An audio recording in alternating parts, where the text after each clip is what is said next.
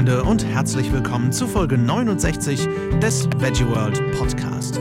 Ich bin der Lars und liefere euch wie jeden Montag Tipps, Infos und Interviews rund um das Thema Vegan. Und heute spreche ich mit Matthias von Raccoon Schokolade über Schokolade. Schön, dass ihr eingeschaltet habt, ihr Lieben.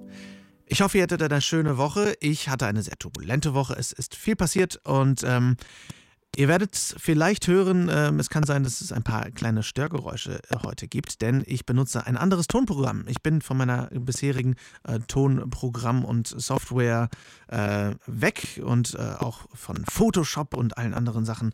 Ähm, weil ich es leid war, ähm, jeden Monat 60 Euro dafür zu bezahlen, um ehrlich zu sein. Und äh, habe so ein bisschen einen Sprung gewagt und schaue über den Tellerrand und benutze jetzt andere Sachen. Aber da habe ich noch hier und da ein paar Kinderkrankheiten und ähm, muss mich hier und da noch ein bisschen einrichten. Also, äh, wenn es heute etwas anders klingt und hier und da ein bisschen ähm, Gefrickel noch ist, dann tut mir das sehr leid. Aber ich gelobe Besserung und ich freue mich persönlich sehr, dass ich euch in Zukunft ähm, ja, aus einer anderen Richtung und mit anderen ähm, Mitteln zur Verfügung stehen kann mit dem Podcast. Es ist auf jeden Fall ein sehr winterlicher Podcast und ich freue mich sehr, dass wir ein bisschen in die winterliche Richtung gehen, äh, so langsam. Ich hoffe, ihr habt den Winter bisher genossen. Ich finde es super, dass endlich Winter ist, auch wenn er natürlich immer noch zu trocken ist, leider. Ähm, und äh, deswegen haben wir winterliche Themen wie Schokolade im Gepäck. Und Matthias von Raccoon hat wirklich eine spannende Geschichte zu erzählen, die auch von äh, Hinfallen zu tun hat und von Wiederaufstehen. Und sowas finde ich persönlich immer sehr inspirierend. Ähm, ansonsten, ja, ihr hört es, die Folge ist jetzt auch ein bisschen mehr Rock'n'Roll als sonst. Es ist ein bisschen zwischen Tür und Angel und auf den letzten Drücker, muss ich zugeben.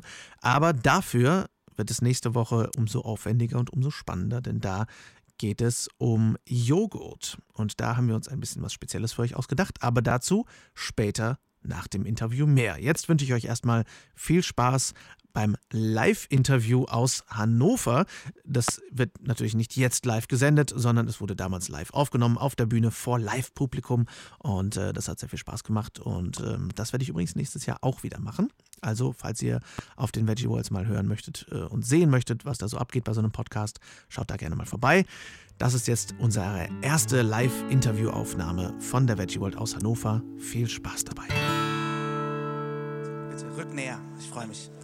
So, hallo und herzlich willkommen äh, beim ersten Veggie World Podcast live. Ich bin sehr aufgeregt. Nein, ich bin ein bisschen aufgeregt sonst. Nein, ich bin, ich bin ein bisschen mehr aufgeregt als sonst, ganz ehrlich. Ähm, aber ich freue mich auch sehr, denn ich habe den Matthias heute hier ähm, im Podcast live. Matthias, für alle, die dich noch nicht kennen und noch nicht wissen, was du machst, wer bist du und was machst du eigentlich? Ja, erstmal hallo. ähm, wie du schon gesagt hast, ich bin der Matthias und ich mache Schokolade. Die mache ich nicht allein, ich mache das zusammen mit meiner Frau. Wir haben im letzten Jahr, im Frühjahr, unser kleines Startup gegründet, mit dem wir gesündere, nachhaltige Schokolade produzieren wollen. Ich bin 33 Jahre jung, verheiratet, wie gerade schon erwähnt mit meiner Frau, die ist 28. Die steht gerade am Stand und verkauft Schokolade mit unserem kleinen Baby, mit der Charlotte. Dein Baby verkauft Schokolade. Das ist sehr aktiv schon. Okay. Ja, sie lockt die Kunden an den Stand, genau. Okay. Haha. Schaut, dieses süße Baby. Kauft Schokolade. Okay, verstehe. Ähm, ja, sehr schön. Ähm, und warum heißt ihr Raccoon? Da gibt es noch eine etwas komplexere Geschichte zu, auf die ich gleich äh, zu sprechen kommen möchte. Aber was fasziniert euch am Waschbär, am Raccoon, dass ihr eure Firma so genannt habt? Ja, wie du es schon kurz angedeutet hast, im Grunde ist es eine etwas längere Geschichte, weil wir nicht immer so hießen. Aber die Grundüberlegung ist eigentlich relativ simpel. Wir machen halt ziemlich coole vegane Schokolade und haben uns überlegt, dass es ja uncool wäre, wenn die Schokolade dann langweilig aussehen würde. Also haben wir gesagt, was passt besser zur veganen Schokolade, als halt irgendein sympathisches Tier vorne drauf zu hauen. So, und das ist halt unser Waschbär, der Raccoon auf Englisch. Okay.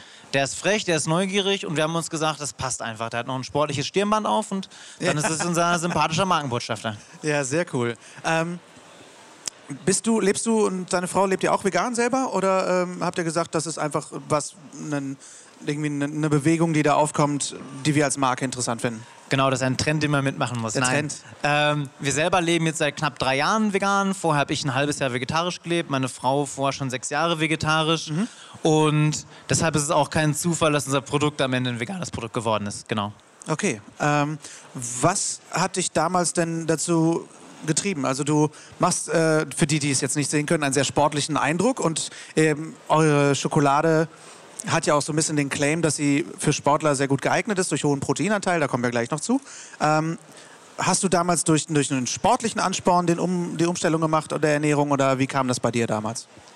Ähm, am Ende muss man sagen, dass ich sicherlich über meine Frau in diese Schiene geraten bin, die mhm. sich ja schon jahrelang vegetarisch ernährt hat. Mich hat das Thema damals irgendwie noch nicht ganz gegriffen, aber das ist sehr, sehr viele Jahre her. Und irgendwann, wenn man lange zusammenlebt, beschäftigt man sich ja dann doch auch mit den Themen, die den Ehepartner angehen. Und am manchmal. Ende, ja, Im manchmal. Ähm, und am Ende, warum wir uns aber beide entschieden haben, vegan zu leben, das ist auf jeden Fall die ethische Komponente.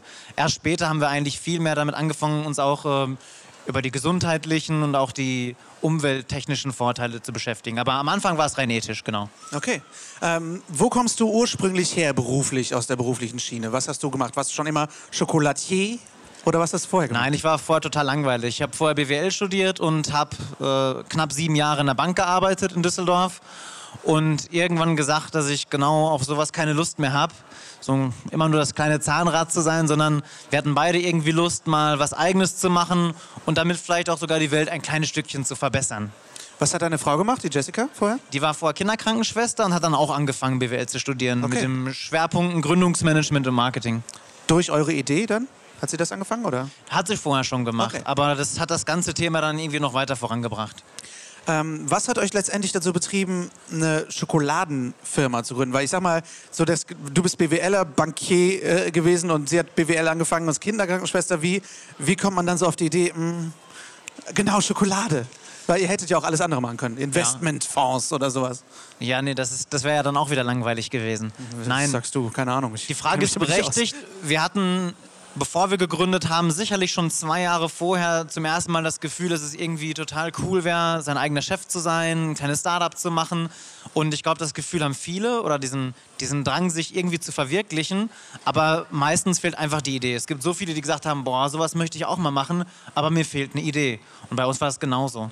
Und wir haben halt von Anfang an gesagt, wenn wir irgendwas Eigenes aufbauen, dann soll es irgendwas sein, wo wir natürlich total Bock drauf haben womit wir uns dann auch wirklich äh, selbst verwirklichen können. Und bei uns beiden waren eigentlich die Themen Sport und Ernährung immer das, was uns eigentlich auch irgendwie privat am meisten interessiert hat. Ernährung dann halt dementsprechend vegan und deshalb war für uns klar, wenn wir mal unsere eigene Firma gründen, dann muss das irgendwie aus der Foodbranche sein, irgendwas Veganes und am besten noch irgendwas Sportliches damit zu verbinden. Und dann hat man halt Stück für Stück angefangen mal zu überlegen, was das sein kann. So, die erste Überlegung war natürlich total klar, wir machen Proteinriegel. Natürlich. Ja. Okay. Ähm, dann haben wir aber ziemlich schnell gemerkt, verdammt, davon gibt es schon total viele. Und das ist ja irgendwie nichts Besonderes mehr. Und deshalb haben wir gesagt, dann machen wir jetzt einen veganen. Machen wir Schokolade, die gibt es noch nicht so viel. Nein, einen veganen Protein-Smoothie wollten wir dann machen. Haben wir gesagt, auch eine coole Idee, aber hatten total viel Respekt vor der Kühlkette. Ja. Alles immer kühl zu halten, haben gesagt, boah, nee, da muss man bestimmt total viel Geld am Anfang investieren. Das klingt irgendwie viel zu aufwendig. Es soll schon irgendwas sein, was man irgendwie kleiner anfangen kann, wo man nicht direkt, weiß Gott, wie viel Geld in den Sand setzt.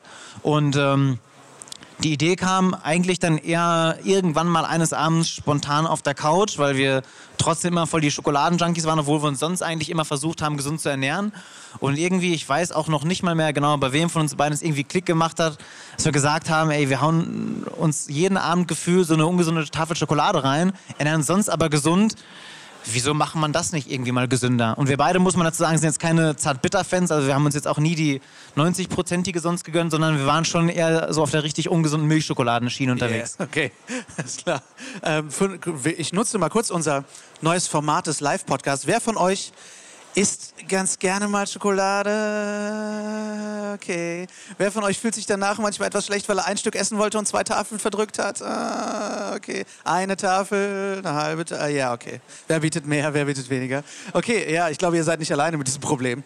Ähm, und äh, wie kam dann letztendlich die Entwicklung, dass ihr gesagt habt, okay, wir, wir fangen das jetzt an, wir bauen jetzt einfach eine Schokoladenfirma auf, weil das sind ja unglaublich viele Infos, die man da sich zusammensuchen muss. Wie kriegt man Schokolade, wo kriegt man die, den Grundstoff her, wie produziert man die, wie vertreibt man das Ganze? Ähm, wie lange hat das gedauert auch von der Idee bis zur ersten verkauften Tafel?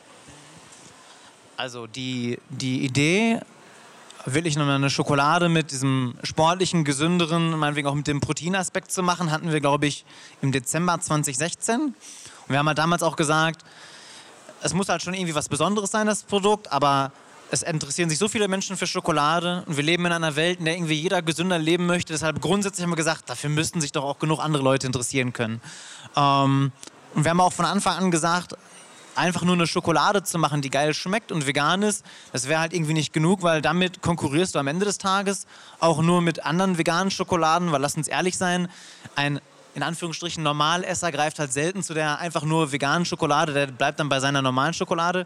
Deshalb wollten wir auch unserer Schokolade irgendwie ein paar Superkräfte geben, halt weniger Zucker, mehr Protein und damit halt wirklich auch direkt gegen halt nicht vegane Schokoladen antreten, weil wir von Anfang an gesagt haben, so unser Ziel ist es, halt nicht nur damit irgendwie Geld zu verdienen, sondern wenn wir es irgendwie damit schaffen, dass auch weniger normale Milchschokoladen gekauft werden und irgendwie mehr vegane Schokoladen, weil wir dann auch einfach die Normalesser davon überzeugen können. Das wäre eigentlich so unsere Vision, unser großer Traum. Weil wir damit irgendwie ja, das, das Gefühl haben wollten, die Welt ein kleines Stückchen besser halt zu machen. So, die Idee war, wie gesagt, im Dezember 2016. Und wenn man sagt, lasst uns doch damit selbstständig machen, dann sitzt man nicht am nächsten Tag direkt und baut sein Unternehmen auf, sondern dann fangen die nächsten Wochen des Haderns an. Das heißt, man überlegt, ja, macht das so viel Sinn? Was ist mit Sicherheit? Was ist mit Risiko? Können wir das wirklich machen? Ihr das heißt, ja beide aus einem gesicherten Job in dem Fall, ne? Genau. Und deshalb haben wir uns gesagt, so, naja, ist das das Richtige? So zwei, drei Wochen hat es ungefähr gedauert und irgendwann haben wir gesagt, so, jetzt ganz oder gar nicht. Entweder wir entscheiden uns dafür, dann, dann schreiben wir jetzt direkt einen Businessplan und legen los oder wir lassen es. Aber dieses Rumgehader lassen wir sein. Dann haben wir uns beide entschieden, komm, wenn wir es jetzt halt nicht machen, werden wir es wahrscheinlich in zehn Jahren bereuen, dass wir nicht mal irgendwann sowas versucht haben, weil wenn wir es jetzt nicht starten, werden wir es nie starten. Deshalb haben wir gesagt, okay, alles klar, wir haben unseren kleinen Sportraum umfunktioniert in ein kleines Büro zu Hause, haben da unsere Rechner aufgebaut, haben ein Organigramm an die Wand gemalt, haben gesagt, der ist jetzt dazu, dafür zuständig, der andere dafür. Und dann ging es los, dass wir gesagt haben, wir fangen jetzt an, einen Businessplan zu schreiben. Und somit ist der Stein so, ja, so Januar, Februar eigentlich so richtig ins Rollen geraten. Und als wir gemerkt haben, dass mit Fulltime-Jobs das Ganze aber auch nicht so einfach ist, weil jeden Morgen um 5 Uhr aufstehen, um noch eine Stunde zu haben, abends nach der Arbeit, weil in der Bank sitzt man auch ein paar Stunden, dann abends nochmal sich um 7, 8 Uhr hinzusetzen, wenn man eigentlich schon müde ist vom Tag, hat irgendwie auch keinen Bock gemacht. Deshalb haben wir gesagt, wirklich ganz oder gar nicht, haben halt beide unsere Jobs geschmissen, hatten noch kein Muster, noch nichts, aber gesagt, wenn wir das auch nicht machen, wird der Stein auch nicht richtig ins Rollen geraten. Deshalb haben wir gesagt, so ganz oder gar nicht. Wir machen das jetzt und haben dann im März 2017 äh, unsere GmbH gegründet. Zu dem Zeitpunkt haben wir dann aber auch schon ganz Deutschland nach Produzenten abgesucht, nach jemandem, der das machen kann, weil wir schnell gemerkt haben, wir können keine Schokolade selber machen. Man denkt auch am Anfang ganz naiv, ich mache Schokolade zu Hause und verkaufe die. Dass es da ganz viele Regeln und Gesetze gibt, die sowas aus gutem Grund meinetwegen auch verbieten. Wir haben auch einen Hund zu Hause und so viele Haare auf Schokolade schmecken dann irgendwann auch nicht mehr. Geht so. Das ist eine eigene Sorte dann, glaube ich. Ja, genau, Hundehaar. ähm, genau. Und deshalb haben wir dann so, ich glaube, im Februar, also na, knapp zwei Monate nach der Idee, den Produzenten gefunden, wo wir gesagt haben, der hat zwar noch keine Schokolade für uns gemacht, aber wir vertrauen ihm, dass er es schafft. Deshalb haben wir, halt, wie gesagt, die Jobs geschmissen und dann wurde es halt ernster und ernster. Das heißt, ab März waren wir dann quasi, quasi, wenn man so möchte, arbeitslos mit einem kleinen Finanzpuffer, den wir uns angespart hatten. Und dann ging es halt richtig los. So die ersten Muster haben wir dann im April bekommen, waren damit auch super zufrieden. Und jetzt äh, springen wir mal ein paar Wochen weiter. Unseren Online-Shop offiziell haben wir dann geöffnet zum 1. Juli 2017. Das war eigentlich so die Zeit, die es gedauert hat, wirklich vom, von der Idee bis Produzentensuche, bis das erste Produkt dann auch mal reif war, weil auch Verpackungsdesign und sowas, da hängt ja einiges hinter. Und ähm, damals gegründet haben wir halt nicht unter der Marke Raccoon, das ist ja das, was du vorhin schon angemerkt hast, sondern damals hießen wir noch Pumpin Panda. Das heißt, der Panda hat damals eine Schokolade geziert. Das war der pumpende Panda, weil es war auch eine Proteinschokolade. Und das war quasi das Ding, mit dem wir gestartet haben. Das ist ja eine enorme Geschwindigkeit, mit der ihr da angefangen habt. Ich meine, von der Idee bis zum ersten Produkt innerhalb von sechs, sieben Monaten ist schon eine Leistung. Also ich sag mal, die Sportlichkeit liegt nicht nur in der Schokolade bei euch anscheinend. Ähm, und ähm, du hast gerade schon angesprochen, ihr hießt ursprünglich Pumpin Panda, also der pumpende Panda. Ähm, und ähm, ich habe euch auch damals schon auf einigen Messen gesehen, das sah auch ganz gut laufend aus bei euch. Wie kam dann die Umstellung auf jetzt den neuen Namen und das neue Logo? Genau, nachdem nämlich alles eigentlich angefangen hat, einigermaßen zu laufen. Wir hatten zum Beispiel das erste Verpackungsdesign noch komplett selber gemacht, weil wir wirklich gesagt haben, Wir versuchen wirklich Geschwindigkeit an den Tag zu legen, nicht zu viel Theorie, sondern immer mehr, ein bisschen mehr Praxis. Haben dann aber auch relativ äh, zeitnah mit der Eröffnung des Webshops auch so einen kleinen Gründerwettbewerb gewonnen und dann durch ein, ein Marketingpaket von einer Marketingagentur, die hat für uns das Packaging nochmal neu überarbeitet. Das sah dann richtig cool aus, dass wir gesagt haben, jawohl, jetzt drucken wir davon mal eine größere Menge Verpackungen. Jetzt fangen wir an, Richtung Supermärkte zu denken und das Ganze, was man dann halt in dem Moment machen möchte. Und dann kam halt so im, im Spätjahr letzten Jahres, so um die Weihnachtszeit rum, kam dann ja, so ein Schreiben von einem Anwalt bei uns ins Haus geflattert, per E-Mail. Ähm, dass wir doch den Namen bitte schnellstmöglich ändern sollen, weil ein anderes Unternehmen in Europa die Rechte komplett dafür hat und dass wir innerhalb von einer Woche eigentlich den Verkauf unserer Produkte stoppen sollten. Wow. Genau. Das kam so aus dem Nichts. Das kam relativ aus dem Nichts und Okay. das haben wir auch am Anfang nicht ernst genommen, weil man bekommt in der Gründungsphase öfters mal, wenn man dann im Handelsregister eingetragen wurde, kommen viele dubiose Mails mit, mit Zahlungsaufforderungen, alle mögliches Zeug kommt eigentlich ins Haus geflattert, wo man erstmal ein bisschen aufpassen muss, was davon halt echt ist und was nicht. Und ähm, ziemlich schnell hat unser Anwalt dann aber, weil wir haben auch damals die Marke mit einem Anwalt eingetragen, Papa Panda, uns gesagt, ähm, das ist sehr, sehr wohl ernst und wir müssten am nächsten Tag doch mal direkt bei ihm im Büro vorbeischauen, um zu gucken, was man da jetzt machen kann. Das haben wir dann auch gemacht. Wir saßen dann bei ihm ähm, in der Anwaltskanzlei und er hat uns direkt auch zu verstehen gegeben, dass er äh, ein richtig großer Konzern mit richtig viel Geld hintersteht und äh, dass es kein Spaß ist und dass äh, unter normalen Gesichtspunkten wir vielleicht eine 50-50 Chance hätten, dagegen anzugehen, weil wir hießen Pumpin Panda, die haben eine Marke, die hieß Panda. Die sahen auch, wenn man ehrlich ist, nicht wirklich ähnlich aus. Man hätte genug, Okay. man hat auch genug Potenzial gesehen, das zu verteidigen, aber er meinte, ja, vielleicht 50-50 Chance vor Gericht. Nur wenn wir das machen, müssen wir alles Geld erstmal für die Anwälte vorstrecken. Das ist eigentlich direkt ein fünfstelliger Betrag und wenn wir am Ende nach, wer weiß, ein, zwei Jahren verlieren, zahlen wir vielleicht einen sechsstelligen Betrag. So, das, also hat er gesagt, das könnt ihr als Startup nicht bewerkstelligen. Ich würde euch empfehlen, lieber direkt klein beizugeben, Ja und Arm zu sagen, euch für alles zu entschuldigen und zu gucken, ob die euch noch eine etwas längere Gnadenfrist geben. Das war damals quasi die Situation. Wow, okay, das ist natürlich ganz schön niederschmetternd, wenn man gerade angefangen hat, nehme ich an, oder? Das war schon ein ganz schöner Schlag im Nacken. Ja. Wenn man halt so ein bisschen die Anfangseuphorie mitgenommen hat, aber genau das war so das Thema. Wir haben halt am Anfang lieber alles schnell und nicht so theoretisch gemacht und vielleicht das ein oder andere Detail halt übersehen. Zum Beispiel, dass es diese Marke halt gab. Das war uns so nicht bewusst. Wir haben uns aber auch nicht die Gedanken gemacht, dass man für sowas dann direkt abgemahnt wird, dass es, dass es einem so schnell streitig gemacht werden kann. Ja, und als das dann trotzdem reingeflattert kam, wir hatten frisch unsere ersten 24.000 Verpackungen gedruckt, die lagen auf Lager. Und das sind trotzdem noch Mengen, da kostet auch so eine Verpackung nicht einen Cent, sondern schon ein bisschen mehr. Ähm, ja, dann bricht man schon mal ganz kurz in Tränen aus und überlegt, sollen wir überhaupt noch weitermachen oder nicht? Das, genau das war halt die Situation. Das glaube ich. Ähm, vor allem mit so vielen Verpackungen, ey. Ach du Scheiße. Ähm, habt ihr denn, also das heißt, ihr habt euch am Anfang auch nicht ganz informiert, ob diese Marke schon geschützt war oder eure eigene Marke zu schützen? Oder seid ihr quasi einfach euphorisch äh, naiv auf den Markt gesprungen? Ja, wir haben mit unserem Anwalt damals gesprochen. Eine vollumfängliche Marktrecherche des Anwalts kostet dann halt locker dreieinhalbtausend Euro. Und wir haben halt gesagt, oh mein Gott, äh, Google können wir halt auch. Es kann ja nicht so schwer sein zu gucken, ob es das schon gibt. Aber wir waren halt so naiv, haben geguckt, gibt es irgendwas, was Pumpin Panda heißt oder was so ähnlich klingt. So, aber das, wenn irgendwas anderes Panda heißt, ich bin mir heute nicht mal mehr sicher, ob wir die Marke damals gesehen haben oder nicht. Wenn dann aber auch nur unbewusst und das hätten wir halt nicht gedacht.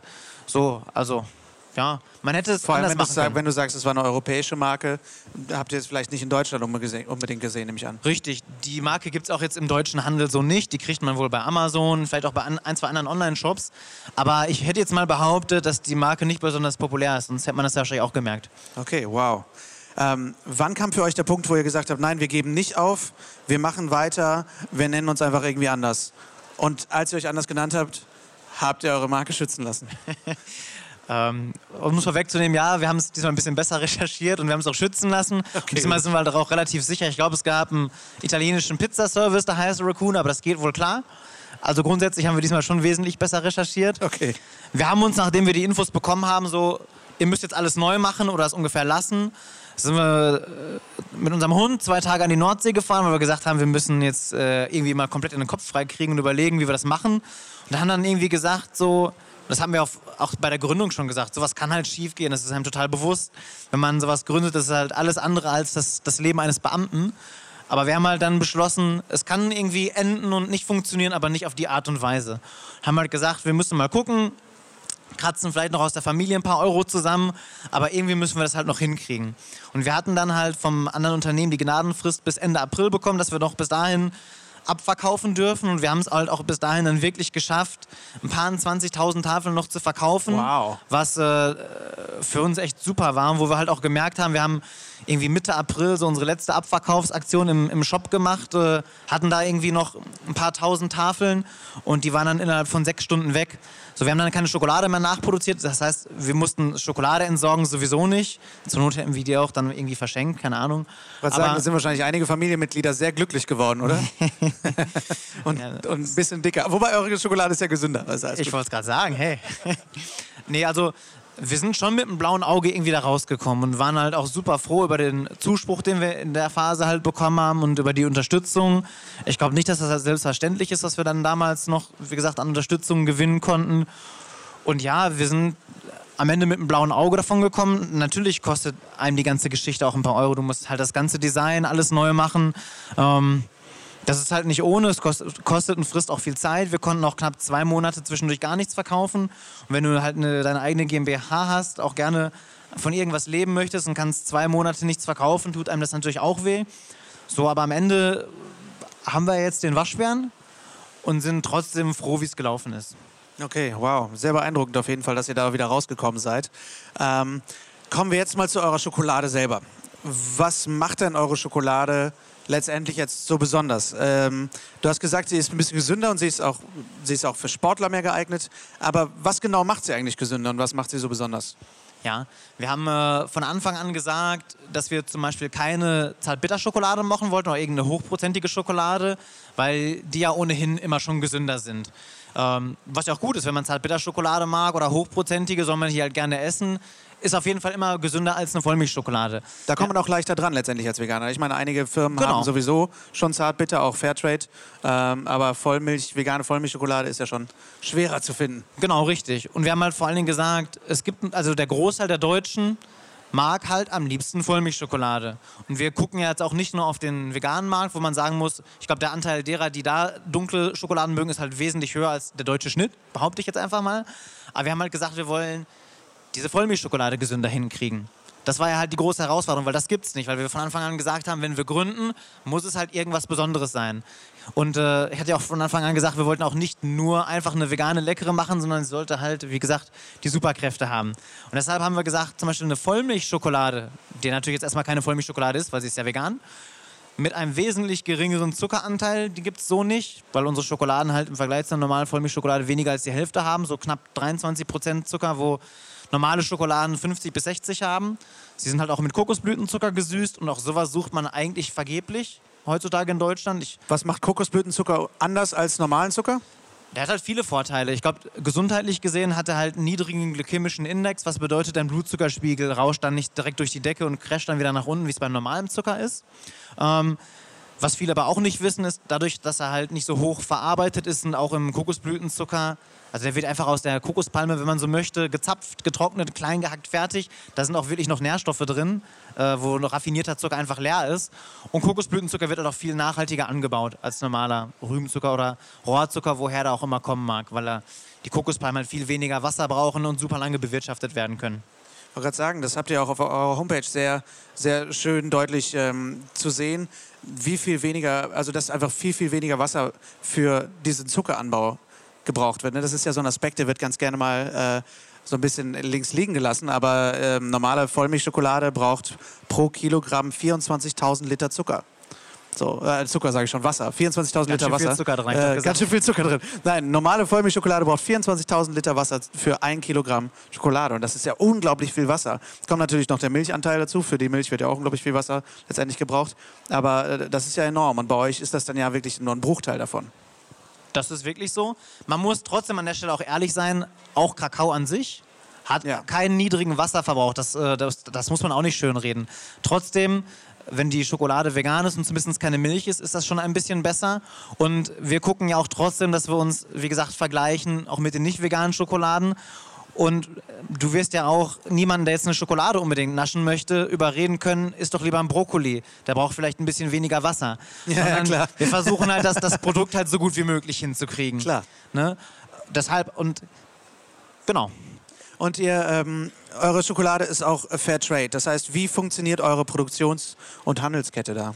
Genau, also dass unsere Schokolade gesünder und besser für den, für den eigenen Körper sein soll, war für uns halt relativ klar. Das war so das, womit wir auch die Kunden überzeugen wollen. Aber für uns als auch ähm, praktizierende Veganer, das klingt so komisch, aber ich sag mal, als ähm, als nachhaltig lebende Menschen wollten wir das Produkt auch trotzdem so grün wie möglich machen. Der Kakao zum Beispiel, der kommt aus einer fairen, direkten Kooperation aus der Dominikanischen Republik. Das muss man sich vorstellen, dass da sich in der Dominikanischen Republik eine Bauernkooperation zusammengetan hat, die dort auch wirklich ökologisch halt Bio-Kakao anbauen. Das ist jetzt nicht so, dass da ein großes Fairtrade-Label kommt und das alles prüft und zertifiziert, weil das halt noch relativ klein ist. Unser Produzent, der sitzt in Bayern, der bezieht den Kakao halt direkt, aber die Löhne sind halt über den Fairtrade-Standard sogar noch. Das, oh. das macht er halt halt über seine Seite halt auch transparent und wir versuchen das auch halt transparent zu kommunizieren, ähm, weil er auch selber sagt, so ein Label, das könnte er sich gar nicht leisten und auf die Art und Weise kann er wenigstens auch dafür sorgen, dass es bei den Bauern ankommt, da wo es halt wirklich ankommen soll. Was nicht heißt, dass das Fairtrade-Logo nicht gut ist, das ist gut. Aber für kleinere ist es halt relativ schwierig. Schwer zu erreichen, ne? weil man genau. da teilweise sehr große Geldbeträge zahlen muss, damit man überhaupt das Label bekommt und dann letztendlich die Kohle nicht so in die Bauern stecken kann. Gell? Richtig, und dann musst du halt immer noch gucken, weil wenn am Ende eine Tafel Schokolade 7 Euro kostet, ist halt auch schwer zu sagen. Auf der anderen Seite siehst du auch in Supermärkten UTZ-Schokolade für 49 Cent bei Lidl, wo man sich dann auch fragen kann, wie fair das jetzt produziert wurde. So.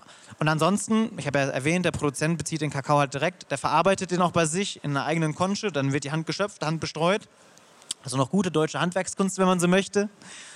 Wir achten halt auch darauf, dass unsere Verpackungen ökologisch sind. Wir benutzen halt äh, Karton aus FSC, also aus nachhaltiger Forstwirtschaft. Wir benutzen kein Plastik für die Verpackung, sondern Zellpapier, das auf einen Komposthaufen kann.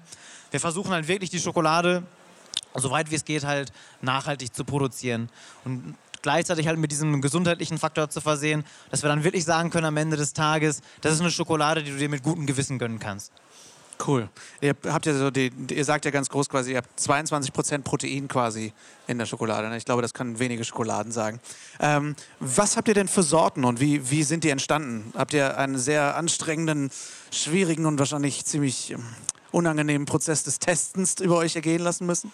Wir mussten sehr viel Schokolade essen, Scheiße. das war fürchterlich. Das müssen wir auch heutzutage noch, weil ah. wir auch heutzutage immer noch dafür sorgen, dass äh, immer mal wieder neue Sorten kommen. Wir haben eigentlich nicht mit so verrückten Sorten angefangen. Wir wollten, wir haben angefangen mit klassisch, Erdbeere, Kokos und Mandel, haben gesagt, wir versuchen einfach mal ein relativ breites Spektrum auch da abzugreifen, dass äh, die Sortenvielfalt groß ist. Wir haben dann nachgelegt mit äh, Kirsche Kakaonips, mit Haselnuss, mit Espresso und äh, mit Lebkuchen Zimt. Jetzt haben wir noch eine Erdnuss-Meersalz dazu geholt. Jetzt wird es langsam ein bisschen exotischer oder spezieller. Und wir ähm, sind gerade dabei, noch neue Sorten zu entwickeln. Das ist dann wirklich auch mal unsere erste dunkle, weil wir genug Leute haben, die unser Konzept halt cool finden, aber sagen, ich mag am liebsten dunkle Schokolade. Habt ihr die mal? Für die haben wir jetzt eine dunkle mit Hanf und Nüssen demnächst wie gesagt, die wir gerade entwickelt. Und sogar eine ganz helle Schokolade. Wobei so hell ist die gar nicht, weil die auch mit Kokosblütenzucker gesüßt wird. Aber trotzdem vom, aber vom Prinzip eine weiße Schokolade. Vom, vom, Prinzip eine weiße, ohne dass sie so weiß ist, genau. Ähm, das ist dann Himbeer mit Amaranth. Das ist dann halt eine sehr, sehr milde, die auch noch mal ein bisschen süßer ist als unsere normalen Schokoladen, die aber halt auch trotzdem wesentlich weniger Zucker hat jetzt als eine normale helle Schokolade. Was ist deine, deine persönliche Lieblingssorte? Ähm, da ich jeden Tag neben einem Schokoladenlager sitze und arbeite und viel Schokolade Brokkoli. esse, äh, variiert das immer ein bisschen, weil ich esse mich immer in einer Sorte satt. Zurzeit stehe ich voll auf Mandel. Vorher war es Espresso, vorher war es, was war es vorher? Vorher war es die klassische. Äh, das geht immer so ein bisschen reihum bei mir. Aber ich du kann sagen, ein verdammt anstrengendes Leben. Ja, ich selber war halt nie ein Kokos-Fan, deshalb ist das die einzige Sorte, die bei mir ausgenommen ist, aber ansonsten mag ich alle. Sehr cool. Ähm, was sind denn eure Zukunftspläne? Ihr habt ja gerade ein Crowdfunding laufen, richtig? Das ist absolut richtig, genau. Wie sieht dieses Crowdfunding aus? Weil du hast gerade gesagt, ihr habt, diese, ähm, ihr habt diese Sorten in Entwicklung und diese Entwicklung kann man bei dem Crowdfunding unterstützen. Wie läuft das? Genau. Es gibt ja heutzutage dieses relativ coole Konzept des Crowdfundings, wo Startups oder Gründer Leute mit besonderen Ideen Projekte online vorstellen können. Und dann Unterstützer für sich gewinnen, die halt einen gewissen Ge Geldbetrag geben. Das ist aber keine Spende, sondern die bekommen dann entsprechend Dankeschöns. Oftmals sind das halt die Produkte des Startups oder was auch immer. Und genau sowas machen wir halt gerade, weil wir gerade die neu entwickelten Sorten rausbringen wollen. Also dieses dunkle Hanf mit Nüssen und die Himbeer mit Amaranth. Äh, die wollen wir über ein Crowdfunding vorfinanzieren, weil das komplett neue Rohmassen sind, die wir produzieren müssen. Das ist am Anfang immer relativ aufwendig und muss halt alles beim Produzenten vorfinanziert werden. Es ist nicht so, dass ich sage, ich hätte jetzt gerne neue Schokolade, der produziert das, ich verkaufe das und irgendwann ein paar Monate später bezahle ich ihm das, sondern das muss ich halt alles vorher bezahlen. Und deshalb haben wir zurzeit auf Start Next halt diese Kampagne, die ist jetzt vor knapp zwei Wochen gestartet und die ist auch sehr, sehr gut angenommen worden. Also wir sind wirklich dankbar dafür, dass wir schon viele Unterstützer gewinnen konnten. Davon ab, dass auch die Unterstützer Vorteilskonditionen bekommen. Das heißt, man kann da richtig gute Schnapper machen eigentlich auf unsere Schokolade. Das Projekt läuft jetzt ungefähr noch zwei, drei Wochen. Und wir haben auch noch ein zweites Funding-Ziel. Und wenn wir es schaffen, halt noch ein paar Euro mehr zu sammeln, wollen wir uns da beim Vertrieb ein bisschen breiter aufstellen, damit wir es auch mal schaffen können, demnächst ein paar Bioläden mehr reinzukommen. Weil zurzeit mache ich das halt alles noch mit meiner Frau zusammen. Und da fehlt einem natürlich auch ein bisschen Manpower. Und wenn man das vielleicht erweitern könnte, sich vielleicht zum ersten Mal auch einen Angestellten leisten kann, der halt ein bisschen das Produkt auch vertreibt, dann wäre das halt schon sehr, sehr hilfreich. Super. Also äh, für alle, die es interessiert, das Ganze vielleicht zu unterstützen, könnt ihr gleich zu dem äh, Raccoon-Stand gehen und äh, da auch direkt mitmachen, glaube ich, gell? Ihr habt da so ein kleines iPad. Genau, ja, wir haben so ein kleines Tablet mitgebracht. Wer Lust hat, kann auch sogar hier direkt bei uns bei diesem Crowdfunding mitmachen und kriegt da sogar ein Sonder-Sonderangebot. Das heißt, man kriegt, wenn man hier direkt mitmacht, wir sparen ja Versandkosten, gibt es noch eine Tafel oben drauf geschenkt. Kann man uh. gerne mal machen. Okay.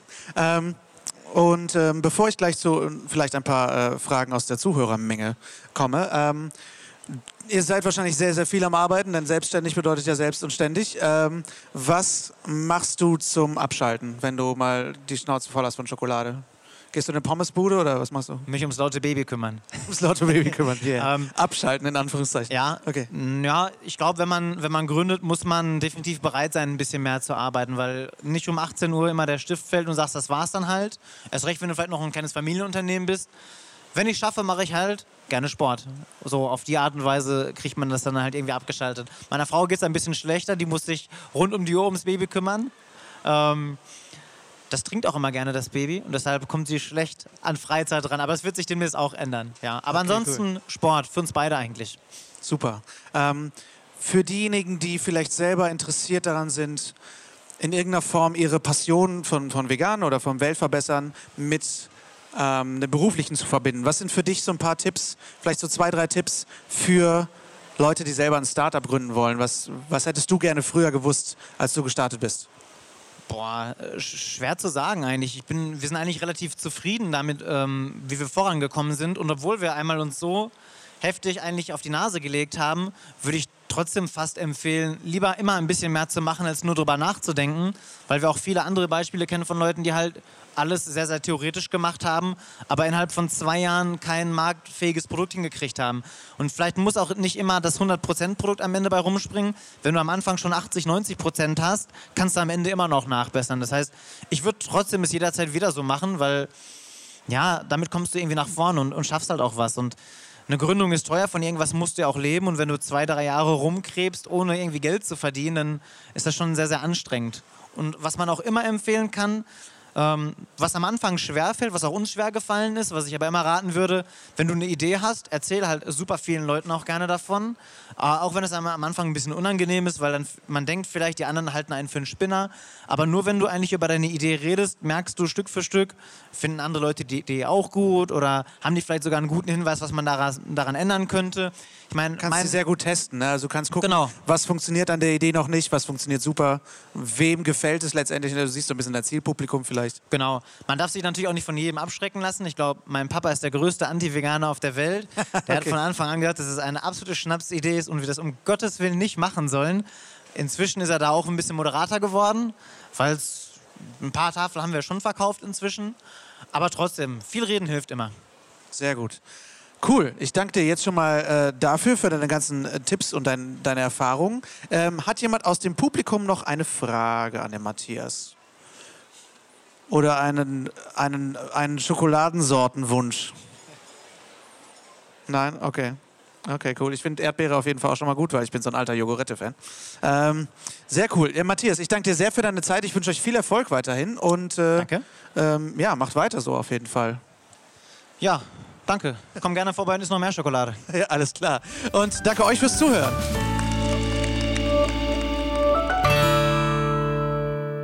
Ja, und wenn ihr jetzt einen unglaublichen Jeeper auf Schokolade habt, aber leider keine Schokolade bei euch, oder wenn es euch einfach generell interessiert, schaut gerne vorbei bei Raccoon Schokolade und bei Matthias und seiner Frau.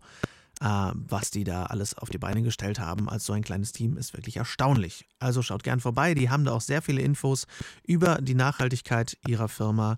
Alle Links sind natürlich in den Shownotes, wie üblich. Ich hoffe, die Folge hat euch gefallen.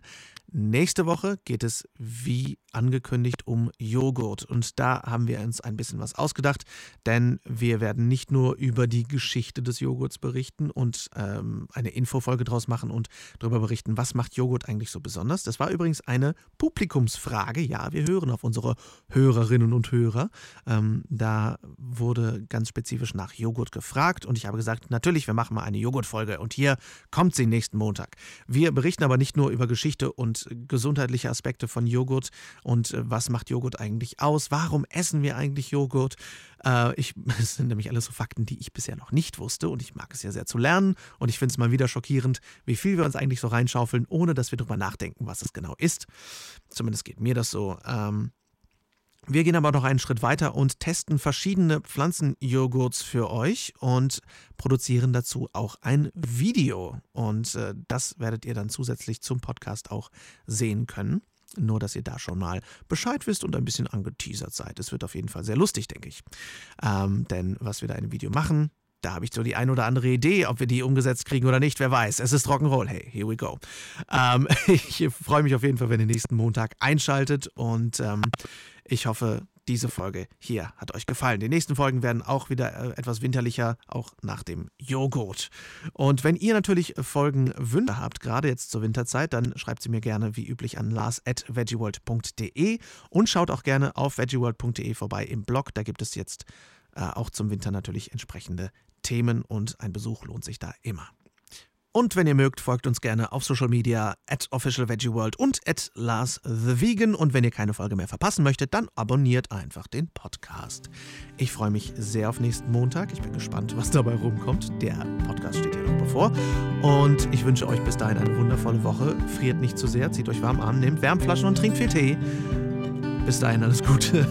Vielen Dank fürs Zuhören und